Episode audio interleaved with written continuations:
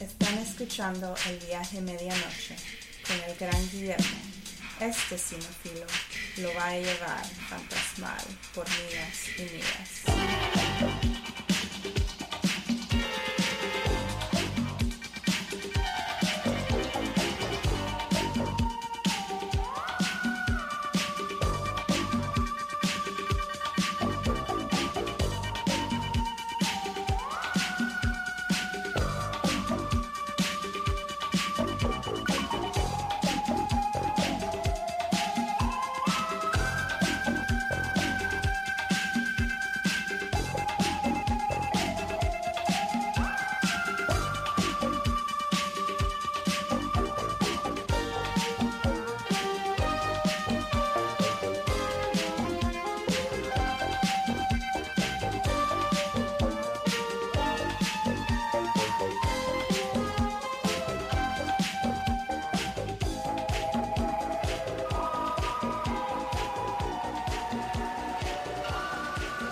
Welcome to another episode of The Midnight Ride with Large William.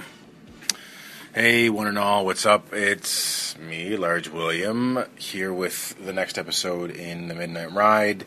I'm redundant, I've said that twice in the first 18 seconds of the show. Uh, this week's episode of The Midnight Ride is being programmed by one of my favorite people in the world, um, a fine podcaster who is in the in the throes of doing their well doing the gauntlet that the orange and black gauntlet that he and the rest of the LBC crew do this time of year. That's uh, Miles from Show Show.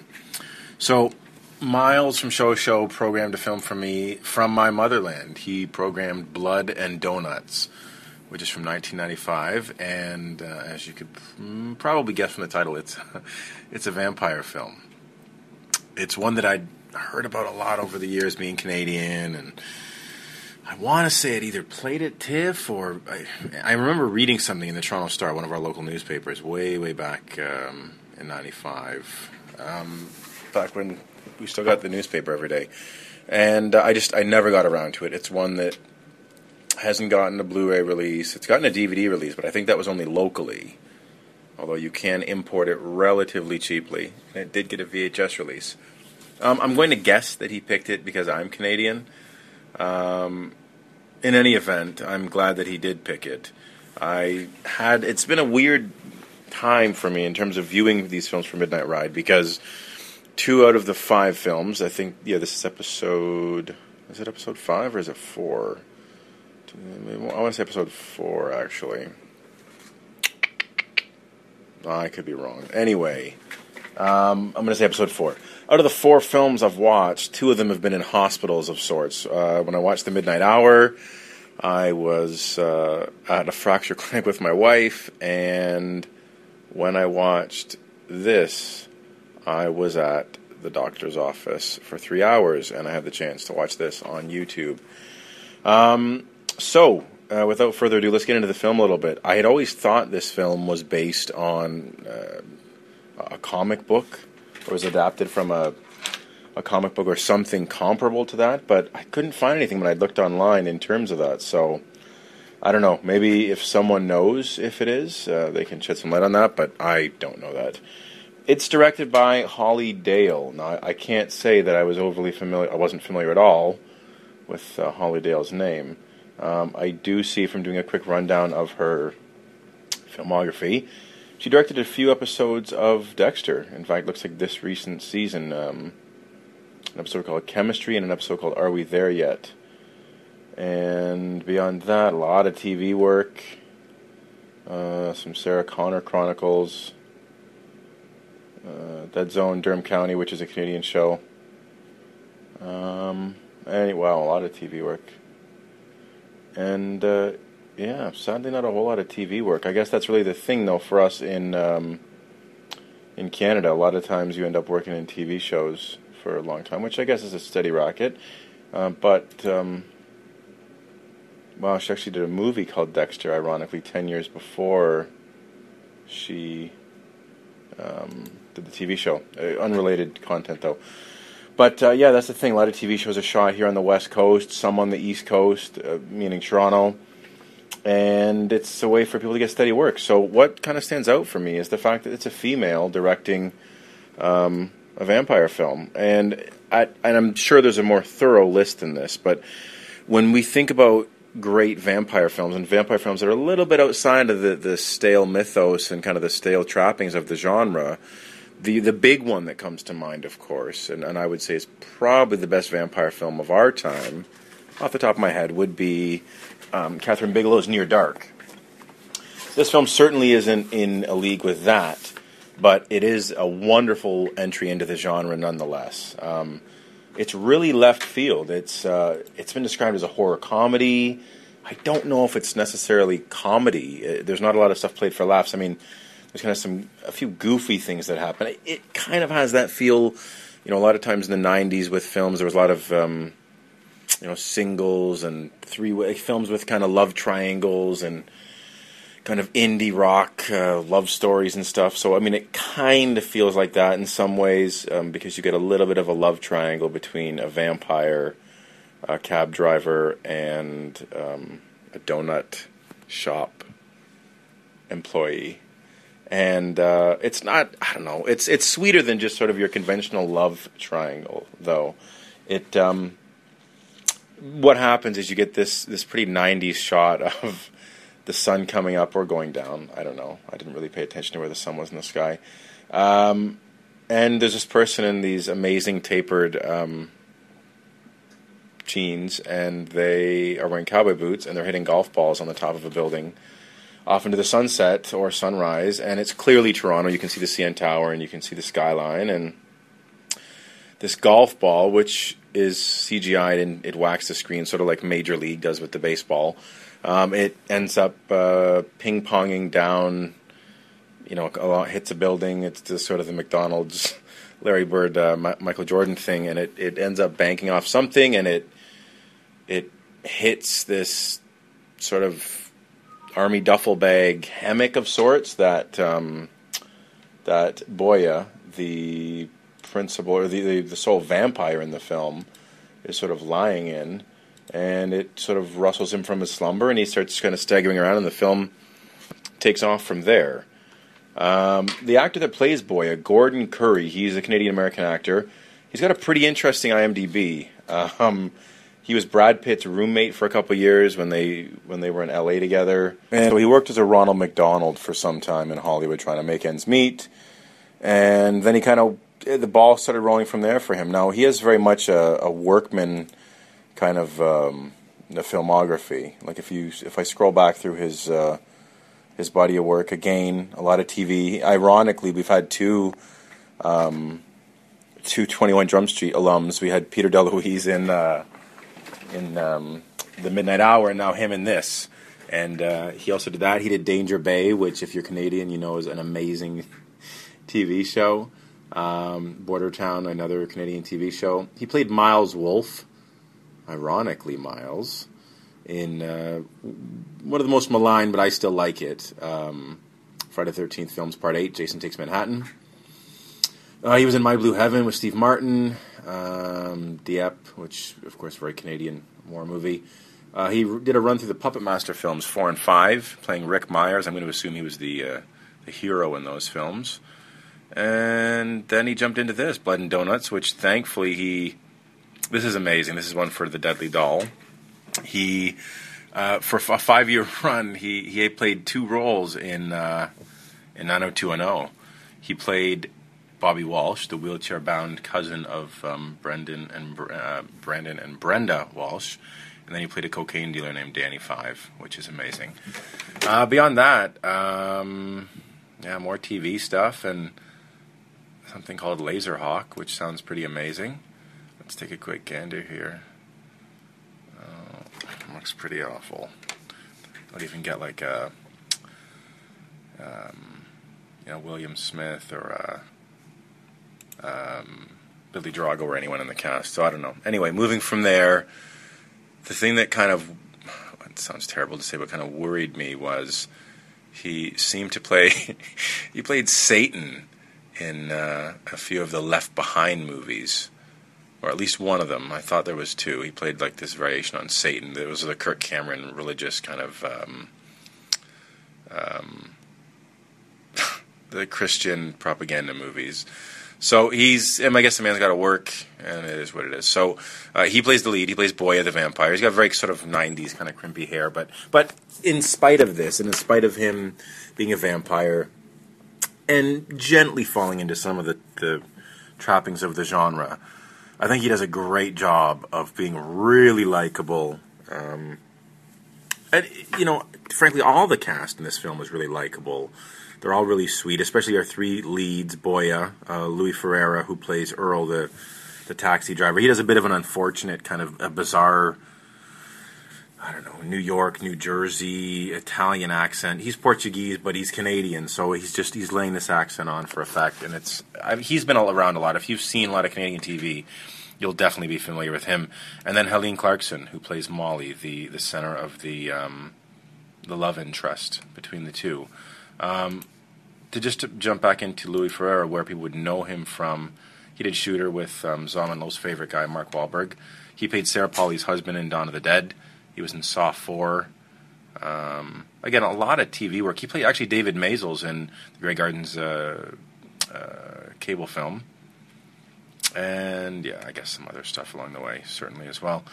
But um, yeah, so he, again, despite this kind of grating accent at times, He's pretty sweet. He's kind of a dopey. Oh man, another 21 Jump Street alum. This is amazing. He played Dean's brother in the Back to School episode. That's incredible. And after doing some street legal, uh, which Canadians will know, he uh, he did an episode of a show called Stella where he played a cocaine dealer so this is uh, this is great. This is fantastic. Oh, he did Prom Night too as well, which I'm a big fan of. So anyway, he, despite uh, laying on this accent thick, which I don't usually like that New Jersey, New York, very affected um, New York accent, New Jersey accent. He uh, he does a good job. He's pretty likable. You will get a pretty good. Um, uh, relationship with him and Boya. There are some subtle hints that a bit of homoerotic undertones, but not a whole lot. It seems like more of a friendship thing, and Boya is a bit more European in his uh, in his mannerisms. So I guess I, I kind of took it that way. Maybe there's a little more than that, but in any event, it's a very sweet uh, a sweet relationship even between them, and there's not really any kind of cattiness or jealousy between Earl and Boya over Molly. Um, interestingly, David Cronenberg shows up and he plays the heavy in the film. He's a crime boss and he's he's not in the film a lot, but he's you know got to give up to Cronenberg, man. He does a lot of stuff in genre and kind of unique genre films in Canada, supporting some of the homegrown talent. So I really respect him for that because he turns up in a lot of stuff. And um, you know, last night he put a little good, good little turn in. And when people mention actor directors, or excuse me, directors who have acted, he doesn't turn up a lot, and uh, He should because he's very solid. I, I, think it's because he doesn't do a lot of lead performances, very small roles typically, or in Canadian films. But but he puts in a great turn, and um, uh, another good turn actually from a heavy in this film, an actor named Frank Moore. He's a, he's a Newfie actor actually, and uh, he hasn't done. There's not a whole lot on him, but he's really good in the film. He kind of plays with um, he plays um, Cronenberg's right hand man, as a matter of fact, and. Uh, yeah, so he's he's worked a lot though as well. Uh, you know, Canada worked with um, uh, what's his name Cronenberg. He was in Rabid, played Hart Read actually in Rabid. So um, yeah, so I mean, it, it, this film goes along. The big thing I take away from this film is, as tired as we all are of. Um, of vampire film, and this day, I mean, I'm so burned out on vampire films. I think if you can strip away a lot of the stuff that's happening that that you don't need to necessarily make it a vampire film. It's more of a, I guess, a, a quirky, very stylistic film about friendship that happens to have a vampire and a bit of a morbid sense of humor about it. Um, don't want to say it's not a vampire film. There's some transformation stuff. There's some, you know, some rat eating, of course, which likable. That seems to be a, a real thing with um, likable vampires in film. They have to go through the rat eating to show us that they don't. They're they're reluctant to eat humans. But what was another thing I found fascinating about this is it turns a few big conventions on their ear, And what happens is when Boya comes back, there's a woman who's been who he was in love with, or they were mutually in love back in 1969. And the film actually opens with Neil Armstrong's Walk on the Moon, which there's a nice payoff with with that, and a, a scene later on with this. Um, the spurned lover Rita. She's an older woman now, but in 1969, I guess she was uh, she was Boya's lover. And there's a great scene. I don't want to reveal what she does, but she does something to him pretty extreme. And I mean, if you're a fan of vampire films in any capacity, you could probably imagine what that is. But the way that scene unfolds, um, it's really, really well done from a dramatic standpoint because you, you see kind of the hurt and anguish in his face emotionally um, versus physically and kind of what he says. And it's uh, it's a really good little scene. There's a lot of great little scenes in this film, and that's that's the thing I, I think I take away from it. On top of kind of liking the cast, is that it's pretty well acted. I mean, and let's let's look at the budget here. I mean, it's a three hundred and fifty thousand dollar budget. Um, it's shot in Toronto. It's got a primarily Canadian cast. I, would say exclusively Canadian cast. Um, they make really great use of some of their locales. Like they, they have a building. It's it's run down.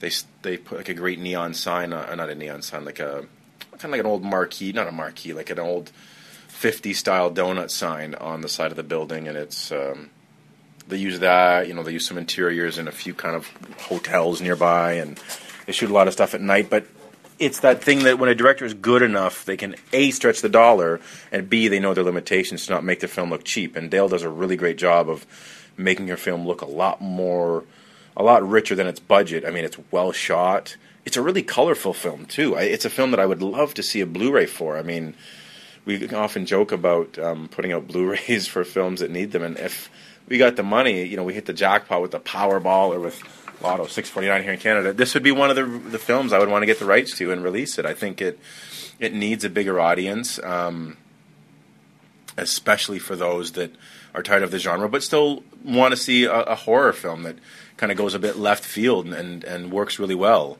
um, because it is it's colorful. Um, it, it doesn't rely on any. It doesn't over. There's not an over reliance on on anything to do with the mythos of, of vampires, but it doesn't actively try to deconstruct it either. It's just a film from a filmmaker that, that seemed very comfortable in what she was doing, uh, and it's something I have to say I'm pretty proud of our country for for putting out what I now would say, you know, over the past 20, 30 years is one of the better vampire films. I mean, it's not going to be where it start, starts and stops, but I think if you're getting into the, the conversation of, you know, top 10 uh, maybe top 10, top 50, I don't know, maybe top 10 of the past 20, 30 years. This has to be in the conversation off the top of my head. I mean, maybe someone can make a a list that's uh, conclusive or, or, kind of a real statement list on that and a little more thorough, but this really worked well for me. It was a really sweet, charming film despite its subject matter. Uh, and alongside something like Ginger Snaps, which I, which I was getting to as a, as a werewolf film from our country, two films that work really well in their genres uh, or their subgenres as far as being dealing with certain monsters that have been kind of done to death. Actually, werewolves haven't really been, been done to death, but we're all very familiar with, with werewolves and the mythos and what have you. So, um, yeah, I, I, think this needs a Blu-ray release. Sadly, it's uh, it's not really. Av- I mean, you can get it a cheapo full frame DVD. It looks like it's been ripped from a VHS. You can watch it on YouTube. It's in nine parts or ten parts, I think, which is a bit maddening. But hey, I mean, what are you going to do? If you're, you know, you do it for free, you can't really piss and moan, can you? Um, so I guess with that being the case, I'm going to get into kind of my make or break MVT and my score. Oh, uh, before speaking of score, before I forget, um, the score for not the score, but the soundtrack for this film is really fantastic. Again, it's a, it's one that um, uses a lot of older music really well. Like it opens with Mr. Sandman, which I'm a big fan of. You know, Back to Future opens with it really well, and or doesn't open with it really well. There's that scene I think when Marty wakes up. Anyway, it's been a long time since I've seen. Uh, I think when it gets to the 50s and it's daytime, I think that's what happens. Uh, it has Screaming Jay Hawkins. Um, who else does it have? The Platters, the Gandharvas. So I mean, it has some uh, some nice musical talent behind it. Uh, but anyway, um, to jump back into it here, my make or break scene would probably be the scene at the cemetery between Boya and his ex lover Rita. like I said, there's a lot of really great scenes, a lot of sweet moments. It's not saccharine either, mind you, um, but that scene is really played quite well. And and for as much as you know, if you're going to be a sort of a Euro trashy kind of looking vampire, you are already kind of behind the eight ball. So Currie does well to kind of earn our our admiration, and, and we we like him in spite of his kind of crimpy kind of hair and bit slight Euro mullet look or Euro trash look. Um, MVT, I'm going to go with Dale. I think she really stretches a dollar here. I think she makes a film that's very stylish. It's off the beaten path for vampire films. It deserves a place in the conversation of, of really good vampire films of the past 20, 30 years uh, without being too heavy handed about, about uh, falling into the trappings of the genre. And I mean, hey, I wish she worked more. It's it's it's really too bad that she hasn't. And we find a lot of times female directors bring something to the table with um, with genre films that we're not getting from a lot of male directors. My score for the film is a seven point seven point. Uh, I'm gonna say seven point. Gosh, I shouldn't delay this much. Seven point five out of ten, and it could rise. Uh, this also features the most bonkers um, defibrillator, makeshift defibrillator scene in the history of cinema, and that's saying something. And it's definitely a treat, not a trick. So there you go, Blood and Donuts, 1995. Big ups to Miles for picking it, and you all need to check it out. It's on YouTube in nine parts. With that, I will say adios. All right, all right. You've been listening to the Midnight Ride with Large William, baby. Stay tuned for another episode where we bring the pumpkin to the pumpkins and the hangman's rope to the city folk. How? Mr. Hyde. Jekyll, en lui un Monsieur Hyde qui était son mauvais génie. Mr. Hyde ne disait rien, mais en secret n'en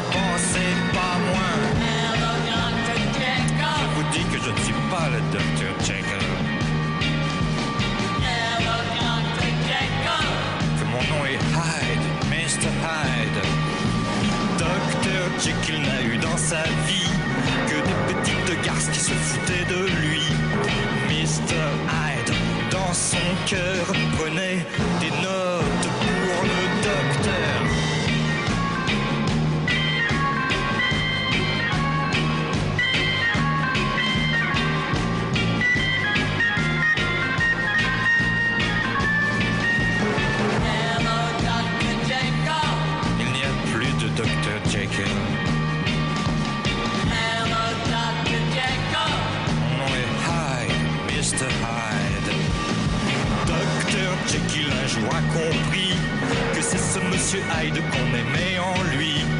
Mr. Hyde, ce salaud a fait la peau, la peau